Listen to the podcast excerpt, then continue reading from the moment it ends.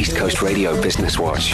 After dropping off the list last year, Kanonkop has flown a boomerang curve to crash back into the top 20 and regain its place as the highest ranking South African wine. This is, of course, according to the Drinks International's annual list of the most admired wine brands of 2022. According to Business Insider, the company mostly focused on Cabernet Sauvignon or Pinotage, and they've also seen robust advances in the domestic market for blended red wine. The list is judged by an academy of highly acclaimed wine buyers, sommeliers, wholesalers, bar owners, masters of wine, writers, and educators from all around the world. Let me know what's happening in your industry. Send an email to businesswatch at ecr.co.za and subscribe to the Business Watch podcast on any podcast platform for the latest content. For East Coast Radio Business Watch, I'm WR Van Der Merwe.